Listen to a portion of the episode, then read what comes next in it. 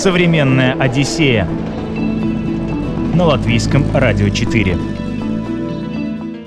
Привет, друзья! У микрофона Елена Вихрова. Сегодня мы с вами отправимся в регион Франции, где есть буквально все. Аутентичные города и деревушки, готические соборы, живописные поля и озера, морские пляжи, дюны, предгорья и горы. Эти земли – рай для гурманов, ценителей изысканных вин и всех, кто не безразличен к истории и культуре. Атмосфера этого региона способна навсегда изменить мнение о том, что самое романтичное место Франции – Париж – мы отправляемся в Окситанию.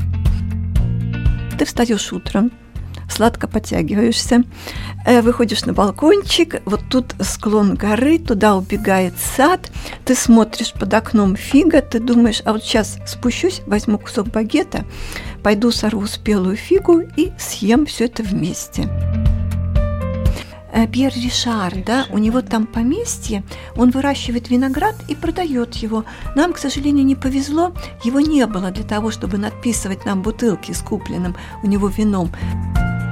Там есть еще такой забавный феномен э, английские деревни. Есть места, где живут англичане, где говорят только на английском языке. Именно из Окситании, с ее окситанским языком, пошли трубадуры, и там родилась любовь. Например, есть деревня Рос, где у каждого домика, а домик сложен из такого серого брутального камня, старинного домика растут розы. Город Книжная лавка – где все торгуют книгами. Э, магазинчики с книгами, с антикварными книгами, современными, с книгами, альбомами. Ты заходишь туда, и, и ты выходишь, а потом думаешь, господи, что я купила эту книжку на французском? Там себе чувствуешь, как персонажи Франсуаза Саган. Хочется так красиво влюбиться в какого-то а, журналиста или художника, а, гулять здесь, купаться в теплом море. Современная Одиссея на латвийском радио 4. Окситания – историческая область на юге Франции. Большая ее доля в былые времена занимала треть территории Франции. Было это давно, и к этому мы еще вернемся. Современная Окситания появилась же в 2016-м в результате объединения регионов Лангедок-Руссион и Юг-Пиренеи и магнитом тянет к себе путешественников своими грандиозными природными достопримечательностями, исключительным культурным наследием, типичными деревнями, кухней и неповторимой атмосферой атмосферой. Среди этих путешественников и Галина Панц, врач, писатель, редактор отдела психологии и здоровья журнала «Лилит». Слово «Окситания» мало кому знакомо, потому что появилась эта огромная область Франции, географическая область, совсем недавно, в 2016 году. Была проведена реформа и объединили район под названием Юг-Пиренеи и район под названием Лангедок. Э, туда входили Гасконь, э, родина Д'Артаньяна, эм, часть Прованса, прекрасные южные земледельческие винодельческие районы. То есть Окситания, как географический район, существует с 16 года. Но есть еще такое понятие, благодаря которому эту Окситанию выделили, как историческая Окситания. Так называлась практически здоровенная страна, которая занимала Прованс, э, весь юг Франции, э, часть э, юга горного Италии, часть Пиреней, Франции, включая Андору. Это область, на котором, в которой говорили на окситанском языке в средние века. И если вы этому удивитесь, то я отвечу. Между прочим, сейчас есть не только общество изучения аквитанского и возрождения языка, есть даже партия «Свободу и независимость Окситании», которая существует с 1959 года, нам это рассказали в поездке. Но вот с 1989 года они смирились, что независимость ей не грозит, но автономию они бы хотели. Вот такая эта страна. Что вас подвигло туда отправиться? Э, мы отправились туда нашим медиаклубом. Что такое медиаклуб? Это мы с моей хорошей подругой, филологом Илоной Дзене, и наши друзья. Мы обычно путешествуем по миру где-то в течение уже 5-6 лет такой э, бодрой, веселой группой, и у нас фишка – мы едем туда, где есть что-то прекрасное, вкусное и есть искусство, есть какой-то элемент культуры. И э, поехали мы в Окситанию, потому что мы познакомились с чудесной женщиной Маргаритой Логиновой, судьба которой достойна, мне кажется, э, целого романа. Она в 50 лет, не зная ни слова на французском языке, поехала во Францию, чтобы там пожить и поработать. Прошло 13 с небольшим лет, и она состоит в союзе с прекрасным мужчиной по имени Рене, эм, сыном известного керамиста, э, прекрасным художником-фотографом. У них есть вилла на склоне Пиреней, и она принимает там гостей и показывает юг Франции. Владеет французским практически в совершенстве. И вы к ней отправились? Мы отправились к ней фактически в гости. Эм, это вилла, которая расположена на склоне горы. Фактически старый дом, по-моему, с 200-летней историей. Ну, приведен, конечно, в порядок, горячая вода, удобство, там все это есть. И э, прелести жизни. Ты встаешь утром, сладко подтягиваешься, э, выходишь на балкончик, вот тут склон горы, туда убегает сад, ты смотришь под окном фига, ты думаешь, а вот сейчас спущусь, возьму кусок багета, пойду сорву спелую фигу и съем все это вместе. По дороге еще наливаешь чашку кофе себе и только думаешь, как это все совместить. Э, плоды, хлеб и кофе. Раннее утро, восходит солнце. Очень красивое место. Маленькая деревня, э, которая называлась Плавилла. Там где-то 80 жителей, всего несколько домов. И тем не менее, эта деревня со своей мэрией, со своей церковью, со своей выставкой фотографических работ. И удивительно красивые места. Это склон Пиреней, это Средиземноморское побережье, до которого добираться оттуда всего час 15 минут. Рядом Тулуза, великолепный город. И, знаете, вот настоящая жизнь. Париж – это как Нью-Йорк, это как Лондон, это великолепно, но, как принято говорить, провинция – это другое. Вообще этот регион, насколько я почитала, славится такими аутентичными деревеньками, там их большое количество. А, может быть, пару слов видели еще какие-то деревеньки, как в них жизнь протекает, э, что они себя представляют? Жизнь протекает, э, сразу скажу, круто. Маленькая деревенька, 600 человек, да, недалеко от нас. Э, что мы там делаем? В эту деревеньку 10 километров туда и обратно каждое утро ездил наш хозяин, чтобы привозить нам из пекарни свежие круассаны да? И вот эта маленькая деревенька э, на несколько сот человек, там э, ты читаешь вот доску объявлений, что проходит в нашем городе. Э, кружок фотографов, э, пленэр для художников, конкурс э, учителей йоги и фестиваль йоги, э, приезжают туда с концертами оперные певцы, которые живут где-то неподалеку, им же скучно просто жить в этих прекрасных местах на вилле. Они с удовольствием дадут где-то концерт, куда съедутся все жители небольших городов. И эта провинция в хорошем смысле слова. Она не интеллектуальное захолустье, это место, где жизнь течет медленно. И все. А что они там делают местные? Э, там очень развито земледелие, э, производит огромное количество винограда. Э, там многие работают на удаленке. Кстати, Тулуза, ведь столица этой области, она славится своими университетами, своими инженерами. И в этой же Окситании, между прочим, если я не ошибаюсь, находится производство самолетов Airbus да, в одном из районов. То есть там находится, где работать и жить людям. И там есть еще такой забавный феномен – Э, английские деревни. Есть места, где живут англичане, где говорят только на английском языке, ну, потому что э, в конце Средневековья эти районы находились под властью э, британцев, там захватили их воины и жили, и по старой памяти англичане считают их своими. Мы были в одной из таких деревень, изумительное мистическое место на горе, а на концерте двух э, оперных певцов Джеймс и Александр. один из них англичанин, другой француз. И там собралась исключительно английская публика. Э, говорили в ресторане на английском, концерт вели на английском, пели английские и французские песни, но дух был немножко Англии.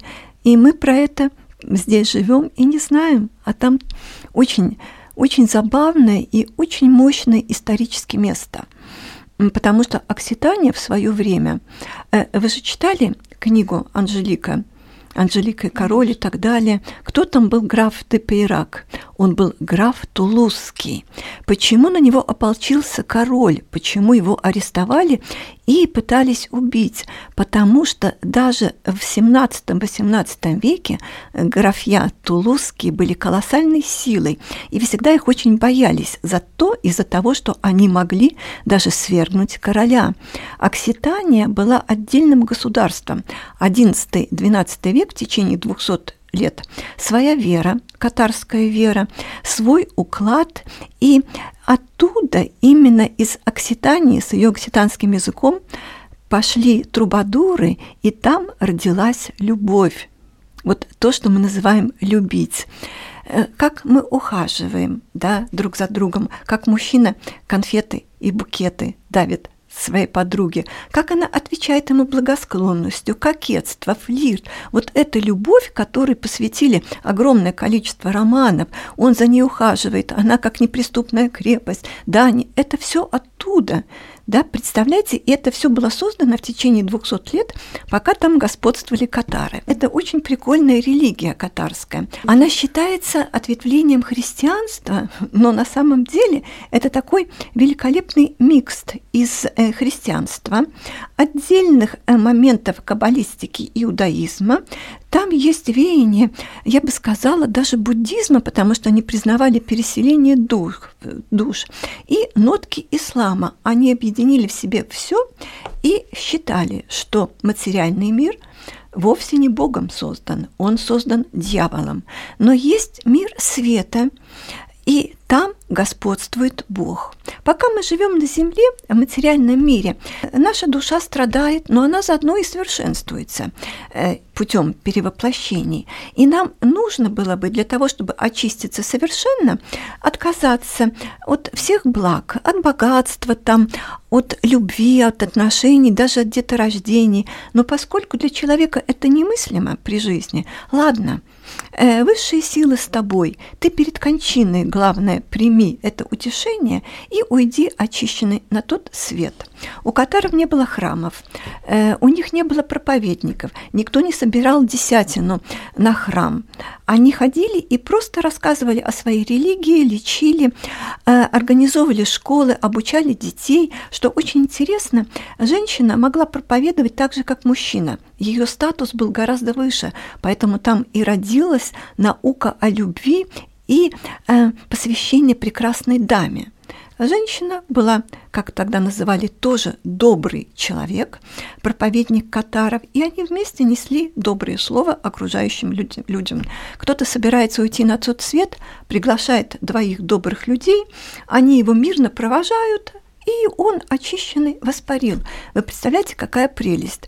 Э, никаких налогов. И поэтому огромное количество дворян с удовольствием стало принимать эту религию. По сути, живи хорошо, со вкусом. Ты никому ничего не должен, а на тот свет попадаешь уже очищенным. И э, в Окситании был расцвет и науки, и культуры, и торговли. Богатство этой области было настолько велико, что э, король Франции в то время достаточно бедный и убогий человек, живущий в холодном ободранном замке, даже не во дворце, сильно завидовал этим э, людям. И единственный в мире крестовый поход христиан против христиан был вот когда французский король собрал свое воинство и отправил его побороть катаров. Э, боролись они очень долго, э, война затянулась на десятки лет, но в конечном счете, как сейчас говорят окситанцы, их цивилизации не суждено было развиться. И опять жутко интересный момент, когда подавили Катар, на этом месте стали воздвигать невероятной красоты католические готические храмы. Как символ победы, как символ власти были построены потрясающие храмы. Вот особенно мне запомнился один в городе Альби, который был столицей катаров, и отсюда их второе название – альбигойцы. Там построили величественный храм, его сложили из кирпичиков. Традиционная строительная, строительная культура Э, в Окситании – это кирпичи, не массивные блоки, как у нас, а вот по тоненькому кирпичику громаднейший храм создан, где сохранилась роспись средневековая, роспись э, Ренессанса, э, золотой, зеленый, алый, сверкающий. Изнутри он ослепляет своим великолепием и совершенно не тронут. То есть ты там ходишь, сидишь и смотришь во все стороны красота этих храмов католических там неописуема.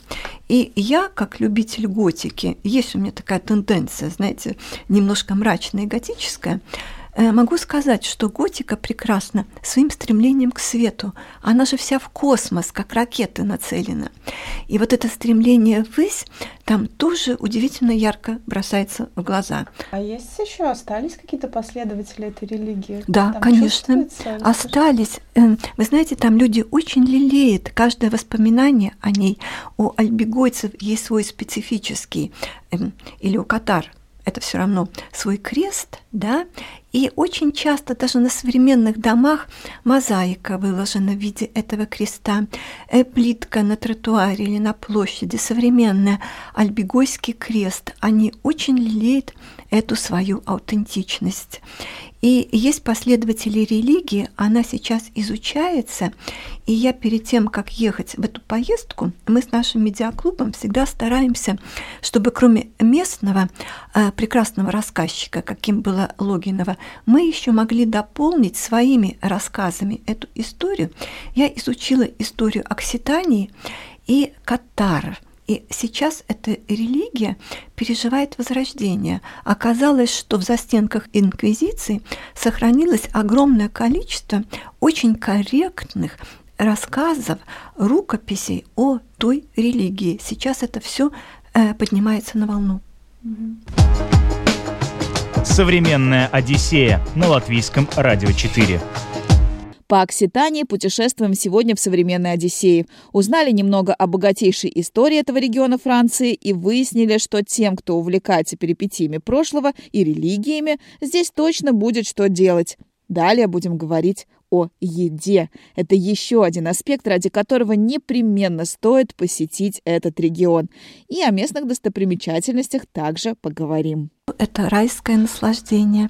И это элемент потрясающей французской культуры. Эм, мы встаем утром, мы завтракаем. Традиционный завтрак, что это круассан, это э, тот же самый круассан, но с шоколадом, это различные джемы, это любой вид кофе. Если кому-то нужен чай, ну ладно, тебе там его сделают. Но культура, конечно, больше кофе. А потом э, наша прекрасная Маргарита озабочена тем, где мы будем обедать. Мы должны пообедать четко в промежуток с 12 до 2. Если мы не успеем в это время пообедать, мы не будем есть до самого ужина. Все рестораны будут просто закрыты. Мы сможем где-то выпить кофе, но вся Франция и в том числе Окситания ест именно в это время. Мы резервируем кафе – мы резервируем себе стол в ресторане. Нам нужно приехать вовремя, потому что там все рассчитано на приготовление пищи здесь и сейчас. У них нет такой традиции, вот там, где мы обедали и были, знаете, что-то замороженное вытащил, приготовил, да, а ленина лежит в морозилке с прошлого года, тебе ее вытащили, разморозили, отбили, подали, наешь свой стейк. Там приготовлено здесь и сейчас. Ну, оно может тушиться в течение нескольких часов, но это сегодняшняя горячая еда. И э, если ты приезжаешь даже уже где-то в половину второго, э, не всякое блюдо тебе приготовят, кухня два закрывается. Все, они моют кухню и уходят. И ты ешь там великолепные мясные блюда, великолепные блюда из птицы, прекрасно приготовленную рыбу, отличные морепродукты. Боже, какие морепродукты мы пробовали э, в совершенно потрясающем, не скажу даже ресторане, таком месте с большой буквы на берегу Средиземного моря. Огромное количество народа э, заказывает свежайшие морепродукты и рыбу, которую выловили прямо здесь и сейчас. Тебе все это тащат в корзинах. Ты выбираешь, мне вот эту рыбу да, а вот эту рыбу нет. У нее взгляд какой-то странный, да? И тебе это при тебе же готовят и тебе подают. Без никаких изысков. Миска металлическая, приборы, э, какие есть э, для э, рыбных отходов на тебе на весь стол одно пластмассовое ведро, но, боже, как это вкусно. И ты сидишь на берегу, вот здесь вот море, тут же шаланды полные кефали, тебя обдувает бризом, и ты все это уплетаешь. Запахи, вино, э, вот это вот, знаете, домашнее, которое тебе принесли в графинчике, и которого, кажется, ты можешь выпить литр. Идет очень хорошо, пока ты не встанешь и не пытаешься отойти от этого столика, да? Это, конечно, райское наслаждение.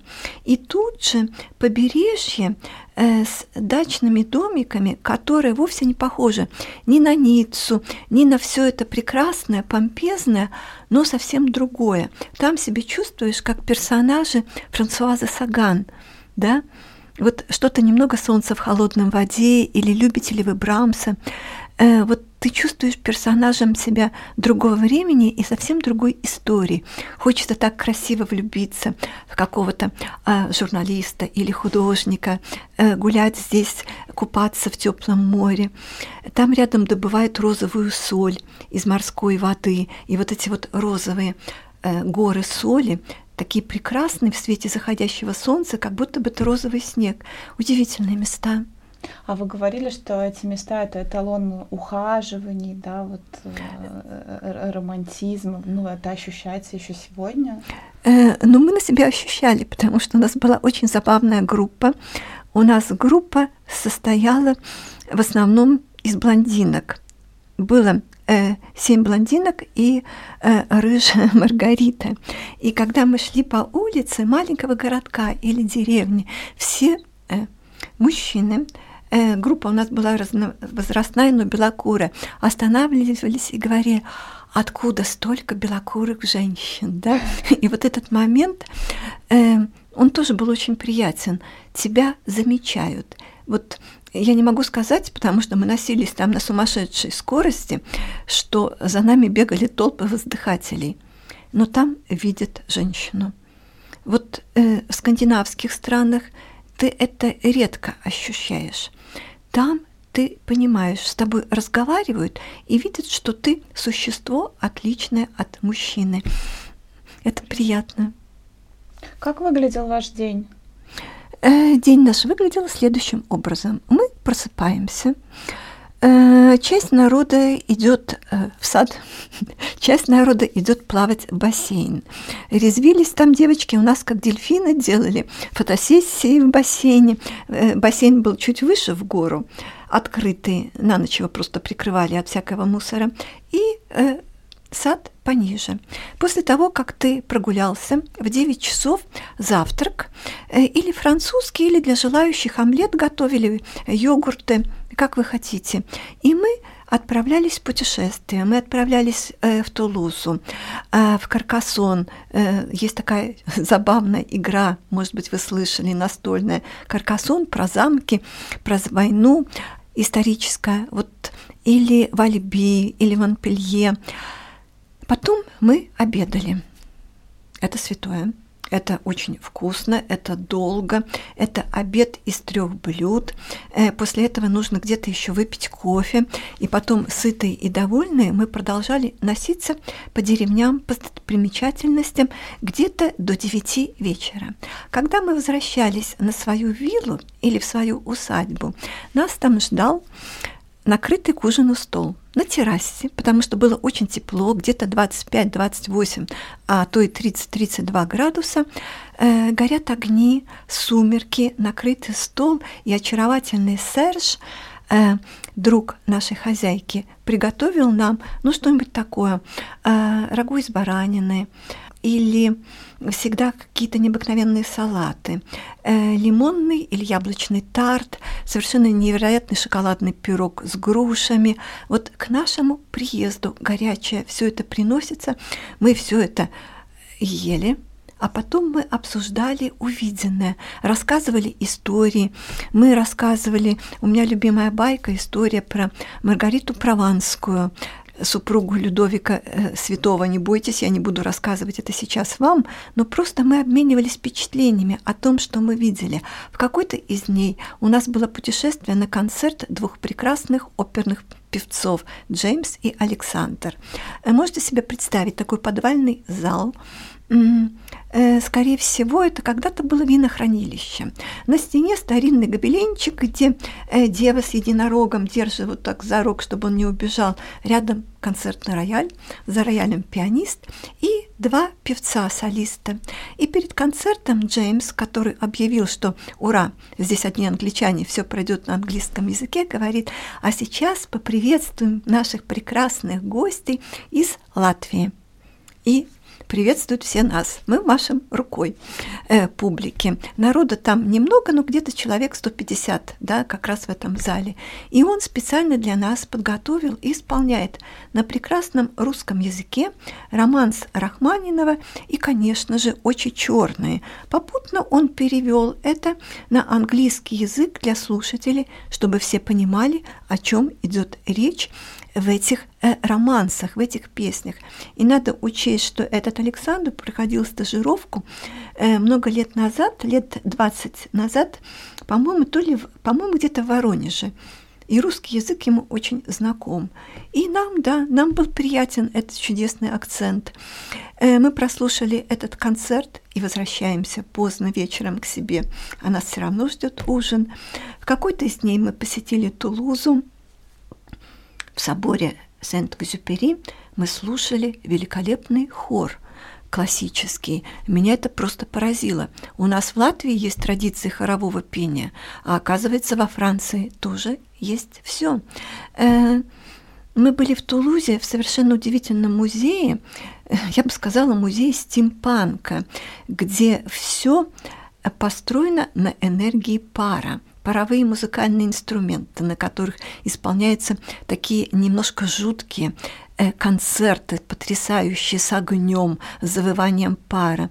Мы видели огромного, высотой с четырехэтажный, нет, с трехэтажный все-таки дом Минотавра, который двигался, который разговаривал. В общем, стоит ехать и посмотреть.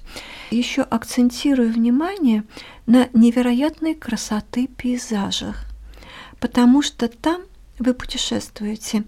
Там есть черные горы, старинные, такие пологие, и есть Пиренеи, высокие горы. И вы видите горные пейзажи. Вы приезжаете в какую-то деревушку, вот здесь она лепится к скале, а здесь обрыв, долина и горная река внизу. Потрясающие пейзажи гор и предгорий – и вы все это видите. И, конечно, эти маленькие города, э, город книжная лавка, где все торгуют книгами, э, магазинчики с книгами, с антикварными книгами, современными, с книгами, альбомами. Ты заходишь туда, и ты выходишь, и потом думаешь, господи, что я купила эту книжку на французском? Исключительно за дивной красоты издания. Это прекрасный альбом. Его хочется просто рассматривать. Детские книги для ребенка купить это, это целая сказка, целое приключение. Это движущиеся картинки. Это раскрывающиеся там цветами истории. Все это вырезано из бумаги, передвигается, э, раскрашено, утонченно, красиво. Без, знаете, без этих тупых схем для детей, да, а вот все как настоящее, сказочное. Те, у кого есть дети в нашей группе или внуки, накупили и для них там книг. Следующая деревня, и в ней музей фортепиано. И там разные инструменты, от самых первых до последних, в розочках, складные. Э, те, которые можно вот так вот сложить пополам, как книжку, перевести, а потом разложить, и тебе огромное пианино. Э, в цветах, э, скульптурные, с лепкой. На некоторых поиграть даже тебе разрешают. И это деревня. Деревня. Да, mm-hmm. село. Например, есть деревня Роз, где у каждого домика, а домик сложен из такого серого брутального камня, старинного домика растут розы разных сортов, трогательнейшие роза королевы Виктории и роза э, э, Маргарита Прованская. Почему я знаю название? Потому что возле каждого кустика этих роз, которые буквально как будто бы из камня растут на этих мостовых, табличка с названием этих роз. И ты идешь и любуешься этими розами, и ты ощущаешь аромат этих роз, особенно под вечер, когда солнце заходит, а мы там были вечером, и сочетание серый камень, заходящее солнце и розы всех цветов, вот прям как будто бы из земли. Специализация города – город роз. Современная Одиссея на латвийском радио 4. Вместе с Галиной Панц путешествуем сегодня по южному региону Франции – Окситании. Это земля абсолютных контрастов. Здесь и равнина Лангедок, и величественные Пиренеи, и заполненные туристами Тулуза, Каркасон, Пондюгар и Лурд, и множество тихих, малопосещаемых туристами мест, где местные жители ведут неспешный образ жизни, наслаждаясь богатствами земли и моря, едой и вином. Среди них Пьер Ришар, кстати. Об этом, а также о практической информации для тех, кто захотел посетить этот регион, далее. Э, меня поразили храмы католические, которые я там видела, э, потому что я очень люблю архитектуру. Меня поразили виноградники, потому Ой, что мы остановились да. Э, там и вино прекрасное. Виноградники мы остановились, как сказала Маргарита щедрой рукой. Ну, можете посмотреть, поесть немножко. Мы посмотрели, наелись винограда, э, прости господи нас э, за это нападение на участок, нафотографировались там. Потом, когда мы были у Средиземного моря, мы зашли в поместье. Э, как этого актера э, великого звали, который играл в фильме «Высокий блондин в черном ботинке»? Пьер Ришар, Пьер да, Ришар, у него да. там поместье, он выращивает виноград и продает его. Нам, к сожалению, не повезло, его не было для того, чтобы надписывать нам бутылки с купленным у него вином. Но мы сфотографировали его поместье снаружи, мы закупились там вином прекрасным. И вот это ощущение щедрости земли меня поразило. Радостной щедрости земли, удовольствие от жизни там. Знаете, вот вкус жизни, когда ты, вот что бы ни было, а ты два часа получаешь удовольствие от обеда, и ты же не просто лопаешь этот обед, ты беседуешь с тем, с кем ты его вкушаешь. И это неспешная беседа и утром, и вечером за нашим столом. Да, для меня это тоже огромную роль играла в этом путешествии. И то, что можно было поговорить с нашей чудесной Маргаритой, с нашим гидом и сказать, а давай поедем туда. И она говорила, а давай. И мы выбирали место, ехали и наслаждались. Не было четкой программы, да, как вот эм, У нас просит. были те пункты, которые обязательны к просмотру, но обо всем можно договориться. И некоторые пункты мы вносили сами которые мы хотели посмотреть, мистические места, да, э, такой замок Монтегрю, э, который был основан где-то в 600 году нашей эры, э, на совершенно неприступной скале, на огромной высоте. Ты стоишь и смотришь, господи, как туда могли все это натащить, как могли его построить. Мистическое место – считается, что там, может быть, до сих пор в его недрах хранится чаша Грааля. А может быть, ее вынесли катары, у которых по преданию она была, и на этот замок-то нападали для того, чтобы забрать у катар эту чашу Грааля. И когда ты ходишь по этим местам, ты чувствуешь историю. Э, там все пропитано этой историей. И жители ее прекрасно знают. Это тоже приятно. Жители не говорят, наверное, по-английски? Ну, за исключением тех деревень. На базаре очень прекрасно говорят. Да? Да, потому что там э, много, как я уже сказала, наверное, достаточно много местных англичан, и ты можешь договориться с продавцами на английском. И такой акцент. Цены в ресторанах там ниже, чем у нас, цены на базаре высокие. Mm. Нет Интересно. такого, что ты придешь на базар и тебе там все дешево. Я могу сказать, мы покупали там сыры, хороший выдержанный козий сыр стоит 20 евро, 21 евро, 23. Очень хороший выдержанный синий плесенью, у нас такого не купишь, там где-то 23-24 евро. Э, цены достаточно высокие. Что-то есть дешевле, чем у нас даже в супермаркете, что-то как у нас, что-то дороже. Но райской жизни с дешевизной, ну, мы не заметили в эту поездку. А вино? Вино? Вино дешевле и очень хорошее, да. Э, многие покупали, привозили себе и вино Пьера Ришана, Ришара, и просто э, мы были, конечно, на винодельной и дегустировали оно очень разное, и прекрасное вот это местное вино, которое тебе просто подают для того, чтобы запивать пищу. И ты там понимаешь, что бокал вина к обеду и к ужину, но это условие, которое обязательно, да? Это красота. Немножко практической информации, как добраться до этого округа из наших из наших широт, широт добраться туда просто. Ты можешь добираться двумя путями. Первый путь – это Рига-Барселона. От Барселоны тебе можно добираться автобусом или даже такси. Это дорого, но это реально. Второй – более простой путь Рига-Тулуза прямой самолет, и из Тулузы тоже ты добираешься, но мы добирались, за нами приезжала Маргарита на микроавтобусике, и мы с Шиком доехали час небольшим до ее э, дома. Э, можно тоже добраться на такси, можно добраться каким-то автобусом, наверное, но ну, я Машину, не знаю. наверное, тоже можно арендовать. Можно взять на прокат машину, причем можно взять на прокат, конечно, тут же в аэропорту.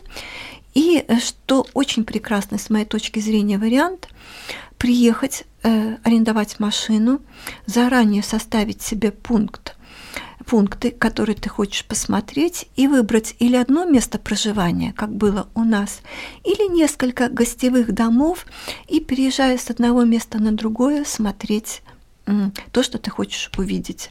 Ты можешь также договориться с кем-то из местных гидов. Вот Маргарита, например, она с удовольствием повозит, покажет и расскажет. Она очень хорошо знает истории и, что немаловажно, очень хорошо знает все местные нюансы, где что купить, что поесть, э, какая школа, какое образование, какая культура, вот эти вот вопросы, ответить на них. И вы можете какой-то день путешествовать с ней знакомиться изнутри. Да, немножко. конечно. Э, сразу скажу, что путешествие это получится не из дешевых, но и не безумно дорогое.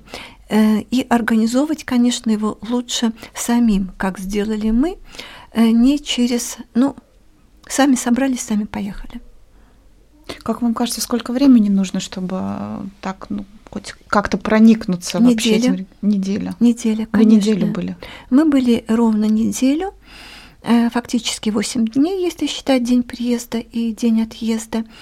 Ну вот и говорю, собираемся второй раз. Не Парижем единым. Сегодня путешествовали по южному региону Франции Окситании. Оказавшись здесь, вы непременно ощутите весь колорит и очарование французской глубинки. Влюбитесь в эти края и обязательно захотите возвращаться сюда вновь и вновь, чтобы наслаждаться неповторимым шармом французского арт-де-вивре – искусства жизни. Именно так и собирается сделать наша сегодняшняя гостья, врач-писатель, журналист Галина Панц, которая неделю провела в этом месте и намеренно вернулась вернуться в Окситанию вновь. Благодарю нашу гостью и напомню, что современную Одиссею вы можете слушать и в подкастах на крупнейших подкаст-платформах. У меня на этом все. Программу подготовила и провела Елена Вихрова. До новых встреч. Пока. Современная Одиссея на латвийском радио 4.